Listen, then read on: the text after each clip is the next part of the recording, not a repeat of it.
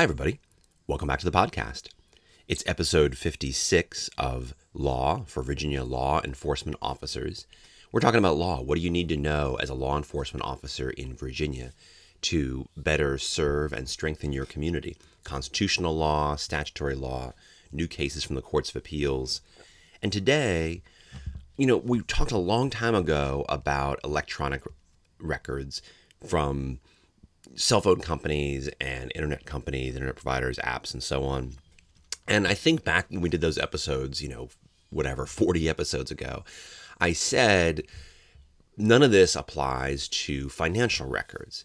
And I said, don't worry, I'll come back sometime and we'll talk about how do you get financial records in a case? How do you get records from banks and credit card companies and credit reports and all that kind of stuff? And then we never did it. And we haven't done a lot of episodes this summer because there haven't been a lot of new cases from the courts of appeals. The General Assembly, which is actually in session, is only working on budget items.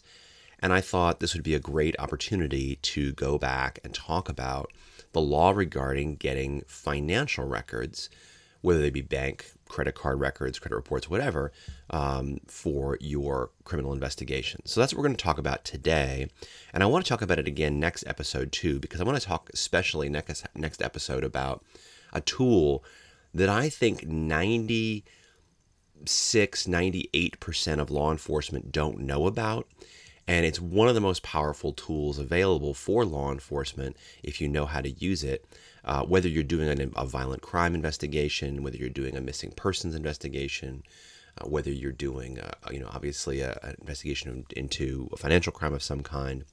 So we'll talk about that, which is the SAR requirement and the SAR, the Suspicious Activity Report. We'll talk about that next episode. But in this episode today, I want to talk about the fundamentals. What are the tools that are available to you if you need to get financial records in your case? Now, I want to stop for a second before we start talking about this and say, we've talked about how do you get records from an internet service provider like Google or Facebook or from a cell phone company like AT&T, Verizon, and so on. And from that conversation that you can use a search warrant or a court order in a lot of situations. And a lot of you choose to do a search warrant because a search warrant oftentimes, frankly, is just easier. And a search warrant is that universal key that opens all locks. But when it comes to financial records, I think what we found, especially in recent years, is that the search warrant is not a key that opens all locks, that in fact, magistrates in Virginia especially have denied a lot of search warrants because they don't feel that they have jurisdiction to issue those warrants. And I'm going to talk about that in a little bit and talk about that issue and what's going on there. But, a lot of officers have expressed frustration about this. And so I want to talk about that issue today, especially because there is this struggle going on with magistrates regarding search warrants. But all those electronic records statutes that we talked about, 19.270.3 in Virginia, and then the federal statute, 18 U.S.C. 2703, 2705, all these code sections that and all these tools that exist under state and federal law, they don't apply to requests for financial records. And that is written into the federal code. It actually says, if you're looking for records of an electronic communication, it can't be regarding electronic communications about financial records, right? Because those are records that belong to banks and credit card companies and so on. You have to use a different set of legal process for that. Now, in the federal system, if you were a federal agent, if you were a federal prosecutor, you'd have lots of tools available to you to get those records. You could use a grand jury subpoena or that kind of thing to get those records.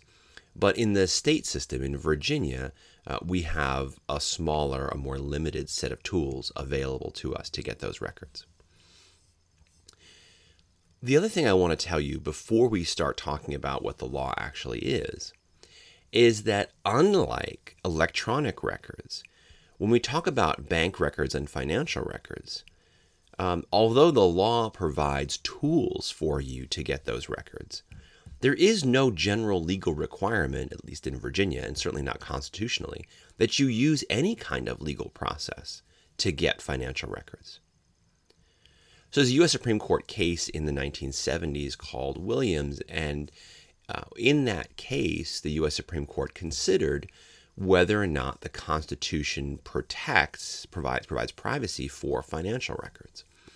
And when the U.S. Supreme Court considered this issue, they looked at the way that financial records were being held and kept and shared by financial services companies, credit card companies, banks, and so on, and pretty quickly figured out, these records aren't even remotely private, even in the 1970s. And so it wouldn't be reasonable for a person nowadays to think that your financial records are private. I mean, right? As soon as you refinance your house, suddenly your mail starts filling up with, offers to refinance and new credit cards and so on. If you open one new credit card, suddenly you get all kinds of other solicitation for other credit cards. As soon as you spend money somewhere on your bank, as soon as that happens at your bank, you see ads popping up all over the place for that thing. If you spend money at Starbucks, suddenly you get promotions for Starbucks and so on. Credit card companies, banks, and so on are constantly buying and selling your information. Now, so are the electronic companies, or Facebook and Google and whatever. But all that being said, there's nothing special about your financial information that's really private under the Constitution or under Virginia law. Now, there is an act called the Right to Financial Privacy in the federal system, but the most important thing to know about that is it only applies to investigations by federal agencies. So the Right to Financial Privacy Act has certain stipulations and requirements. If an FBI agent requests financial records from a company, that doesn't apply to you. You don't use those tools. You're not an FBI agent. It doesn't matter. And those rules exist because FBI agents, it's pretty easy for them to get financial records. So those rules were put in place to protect, to regulate them. But it's not as easy for you to get financial records as it is for an FBI agent, and so that act doesn't apply to you. But if you're worried, if I get these financial records in this way or that way, will I somehow be violating this person's privacy? Will the records be suppressed? The answer is no, because you don't have a constitutional right to privacy in your financial records. And again, that's sort of stands to reason since our financial records are basically not private anyway these days. But that being said, financial records are a fantastic resource for law enforcement. In fact, if you think about it, what would tell you more about someone if you were doing an investigation, whether you're doing a drug investigation or a violent crimes investigation or an investigation into a child exploitation case, or indeed a financial investigation? What would tell you more about somebody and their habits and what kind of person they were? Would you rather have their Google geolocation data, or would you rather have a record of all their spending, where they spent their money for the last 3 months, right? Of course, all day, every day, I'd rather have their spending than their geolocation data. Because, the geolocation data, especially nowadays in COVID, is just going to be, home, gas station, grocery store, office, back, blah, blah, blah, boring, boring, boring. But wow, the record of their spending could really tell me a lot about this person. So it's very powerful information if we can get our hands on it. But how do you get your hands on it lawfully in the Commonwealth of Virginia? What are the tools that are available to you under state law? So the first thing I want to start out with is, obviously, you can get a search warrant. And there's nothing wrong with getting a search warrant. Again, a search warrant in general is a key that opens all locks, almost all locks. But we have run into a problem recently in the last few years. Now, for decades, magistrates in Virginia would issue search warrants for bank records if you had probable cause to believe that the records were relevant to a legitimate law enforcement inquiry. But several years ago, the magistrates read a decision from the Second Circuit Court of Appeals, which is not us, it's up in New York, in a case involving Microsoft, and they became concerned that financial records that we were getting search warrants for weren't actually physically located in Virginia. And they became concerned that they didn't have jurisdiction to issue search warrants for records if the records weren't located in Virginia. Now, that having been said, the records really aren't located anywhere. They're stored digitally, and so they're stored, in the cloud or in a hard drive, and who knows where the hard drive is. The company themselves probably doesn't know where the physical hard drive is. The records might be sort of sharded or sliced up or kept in all sorts of different places. So you know, the subpoena compliance division for Bank of America might be located in Atlanta. That doesn't necessarily mean the records are located in Atlanta, but the magistrates have taken the position recently. And again, this is the magistrates, not the judges or not the courts, not any Virginia Court of Appeals or Supreme Court or Fourth Circuit or District Court, nowhere in Virginia, but some court somewhere else. And our magistrates have taken the position that if you can't demonstrate in your search warrant affidavit that the records you're looking for are actually located in Virginia, that is to say they've been printed out and they're somehow located in Virginia, or they're stored on a server here in Virginia, that you can't get a search warrant for those records because the magistrate feels that they don't have jurisdiction to order a search of the bank in their jurisdiction if the bank in their jurisdiction doesn't have the records. Now, if you read our search warrant statute, that immediately doesn't make sense, and you'll see why in a minute, because it's written in such a way that it contemplates that you're serving search warrants outside of Virginia and on an area, somewhere far away. So the search warrant statute is clearly written so that you can serve a search warrant out of state, and yet the magistrates take this reading. So unless the General Assembly fixes that statute so that the magistrates understand are much more clear about their authority, there is this problem. So how do you fix that problem?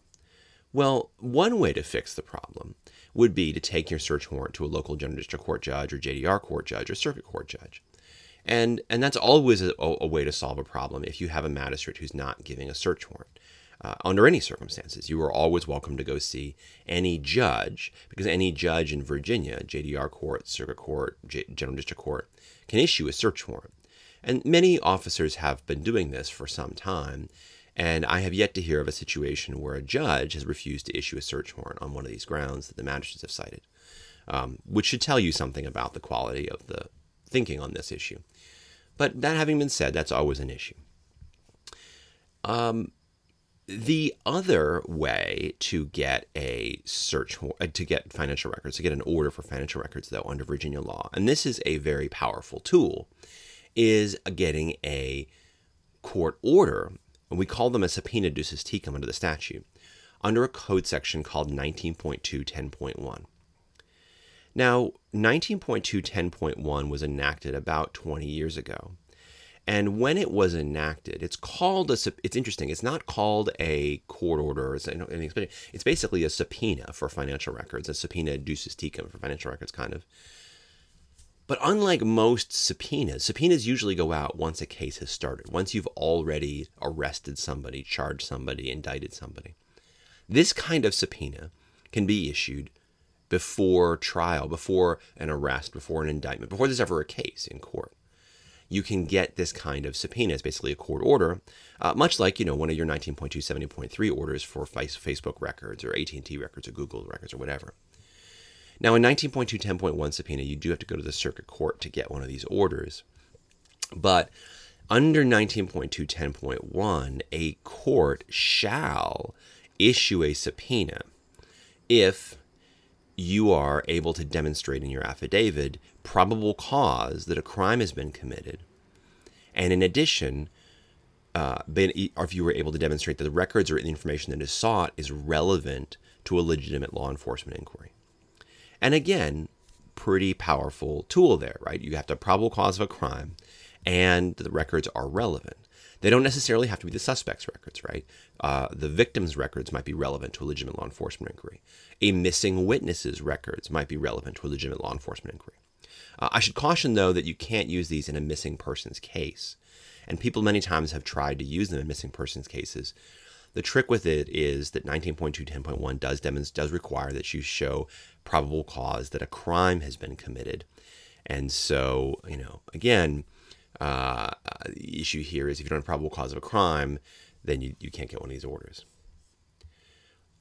I should say also that if you're looking for your victim's records, and you could use this to get victims' records, you should pause for a second and ask yourself, do I need any kind of legal process to get my victims' records?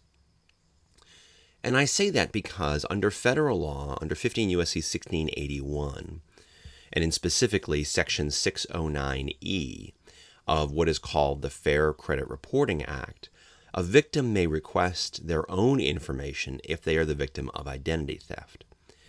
There's even a form available. If you go to the ftc.gov website, you can get the form under, again, it's Section 609E of the Fair Credit Reporting Act, that they can fill out, and it requires a financial services company or any company, you know, if it's DirecTV, if it's, you know, satellite TV company, whatever,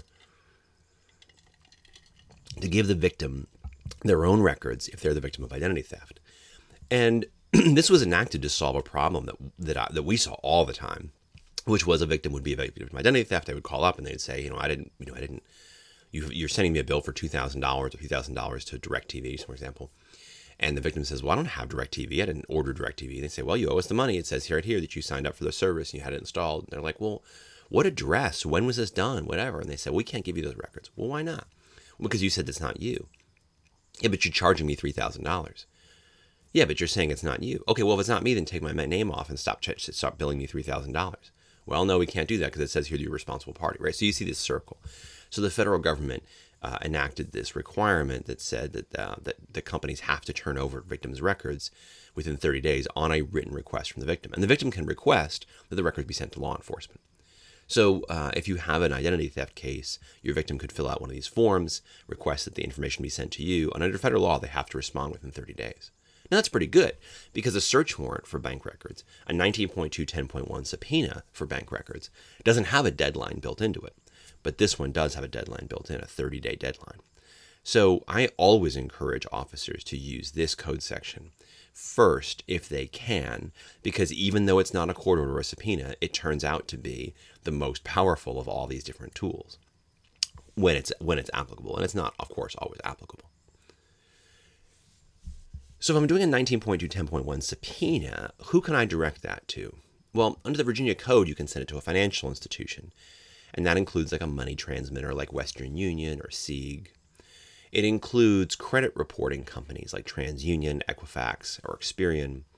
And it includes credit card issuers as well. Now, of course, it also includes banks and financial institutions. And that's obvious, right?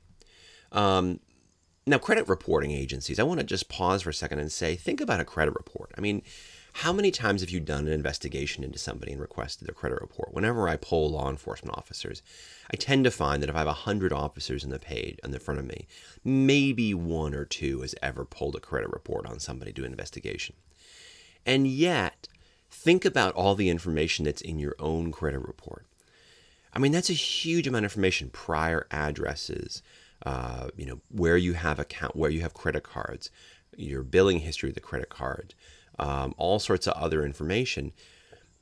And why don't we request that? You know, what is it that's telling us that we don't need that information or we don't want that information? Would that be useful to you if you were doing an investigation to someone who's engaged in financial fraud? Would it be useful to you to somebody who is a suspect in your case and you can't find them? You don't know where they are. You know that they're out of state. You know that they scammed a whole bunch of people in your jurisdiction for whatever. But you don't know where they are. You're trying to find them. Why wouldn't you love to have their credit report? Because I bet you it has a good address for them. That's a good current address. And again, here you can use a 19.2, 10.1 subpoena to get their credit report. You can also use a 19.2, 10.1 subpoena to get records from a credit card issuer. And, you know, credit card issuers, obviously, you know, who are credit card issuers? Well, we all know, you know, American Express, Bank of America. I mean, I almost said Bank of America. That shows how old I am. For some people in this podcast, you know how old I am now. You know, American Express or MasterCard or Visa. But the code section says that, that a credit card under the Virginia Code is more than that. A credit card also includes any instrument or device, whether known as a credit card or by any other name, that's issued with or without a fee by an issuer for the use of the cardholder in obtaining money, goods, or services, or anything else of value. And, you know, that's really interesting. I mean, I want you to think about that definition. Any kind of instrument or device, whether it's called a credit card or not, that's issued with or without a fee to use to obtain money, goods, services, or anything else of value. So, you know, what's in your wallet? What's in your digital wallet that you use to get something, money, goods, or services, or anything of the value, right? I mean, you use credit cards. You use a gas credit card. Do you have a Points Club card at a gas station? Do you have a Points Club card at Kroger or Giant or CVS? And is your CVS card, known as a credit card or by any other name, is it issued with or without a fee? Is it issued to obtain money, goods, services, or anything of value? A friend of mine had a Hallmark card one time, and she was so excited because I was buying something at Hallmark. I didn't have my own credit card. She said, "You don't have my own Hallmark card." Of course, I don't go there very often. But she said, "You don't have a Hallmark card?" I said, "No." She said, "Do you mind if I put your purchases on my Hallmark card?" And I said, "I don't care. Why?" She said, "Well, I'm just in the level for Hallmark of getting something for free, and so this would push me over." So I did my purchase. She was really excited. And then she got some tchotchke of some kind from Hallmark, and she was all excited about it. And so there's lots of these little Points Club cards that you get. And some of them are digital. Some of them are for online services. But, you know, how many times have you done a case where somebody's used a stolen credit card at Giant or Kroger or CVS, and then use their own Kroger card or use their own Giant bonus card or use their own CVS card at the same time to get the points, right? Because out of habit or because they genuinely want to get the points, right?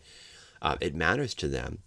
And so here's a great way. If you have a video of a suspect who's using a stolen credit card, you don't know who the suspect is, but they use a bonus card of some kind, a points card of some kind, you can use this statute to get their records.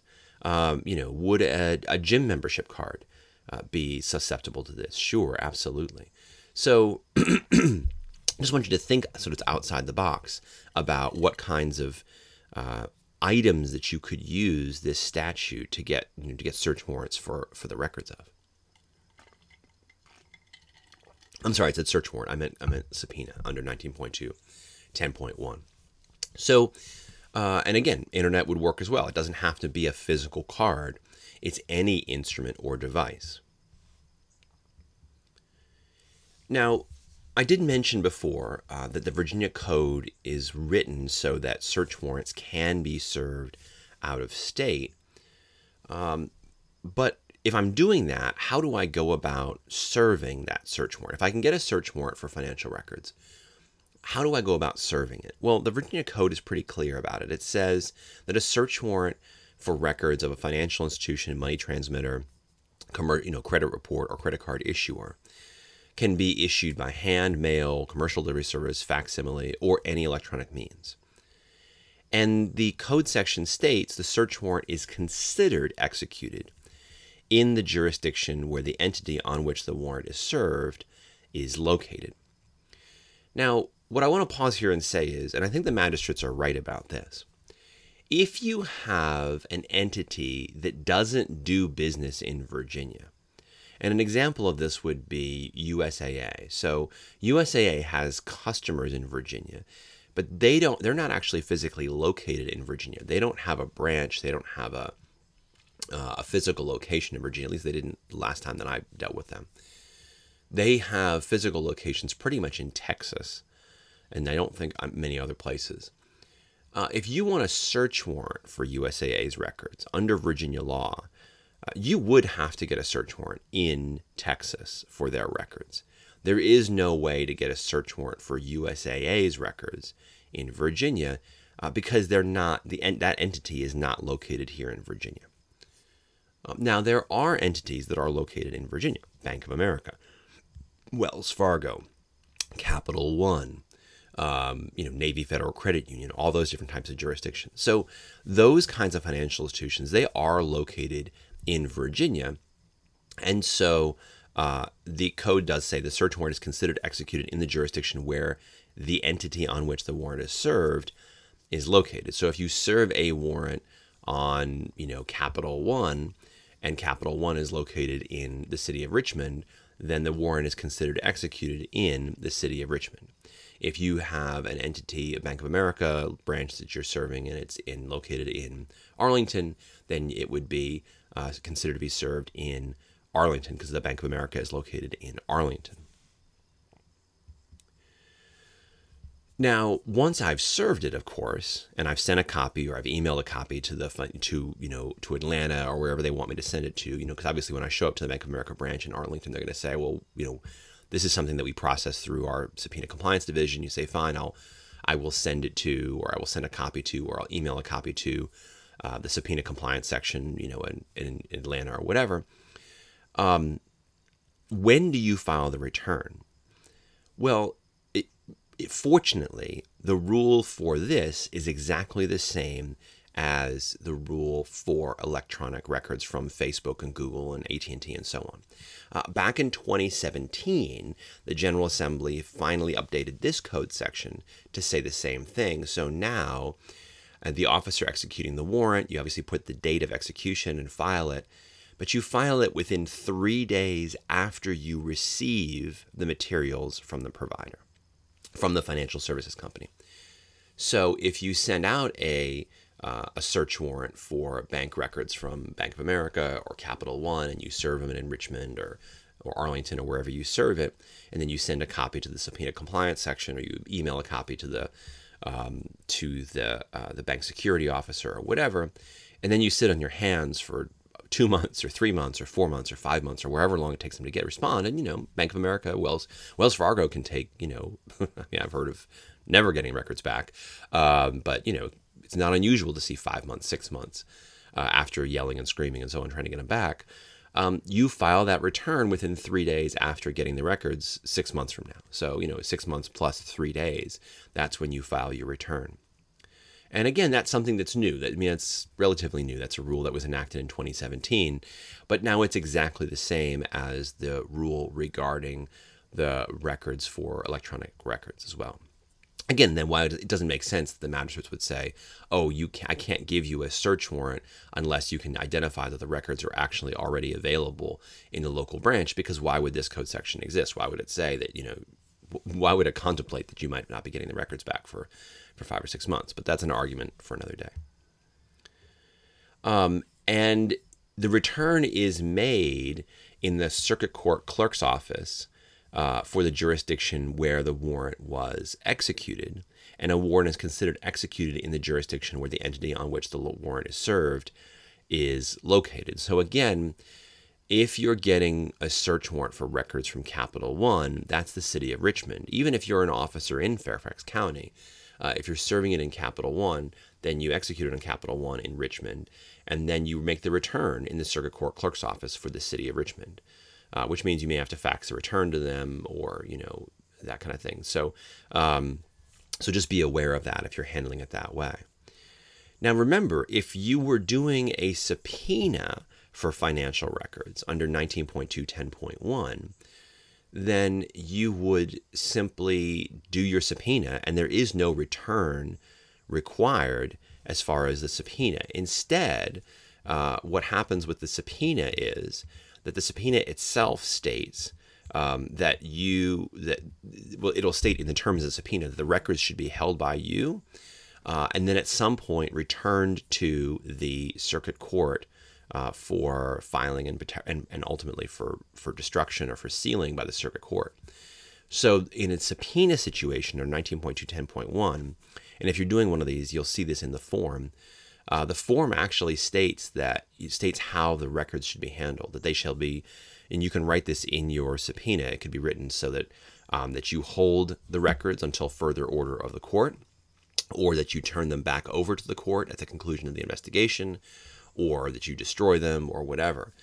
In my orders, I would usually say it should be held by the police department until further order of the court, but that does provide then that those records have to be held by the police department until further order of the court, and then you dispose of them later. But you don't have to file a return regarding a subpoena, whereas you do have to file a return regarding a search warrant. So the procedure is a little bit different between the two. From my personal preference, I always like the subpoena, but again, it's what works for you. A search warrant is a universal key that opens all locks. So that's a little primer on doing requests under Virginia law for financial records. The next episode, I want to talk about federal law. I want to talk about the tools available from the Financial Crimes Enforcement Network, from FinCEN, and specifically about suspicious activity reports, currency transaction reports, and the tools that are available to all law enforcement officers in Virginia, in the United States, that we use so rarely and yet are so valuable in especially money laundering and fraud cases. But for today, that's all from me. That's all from Big E. If you like the podcast, tell your friends. We're on SoundCloud. We're on Stitcher. We're on Apple Podcasts. If you want me to be on another app, let me know. I'm happy to jump on there. Thanks for the feedback, everybody. I appreciate the feedback I've been getting recently. But other than that, for today, that's all from me. Stay safe and don't get captured.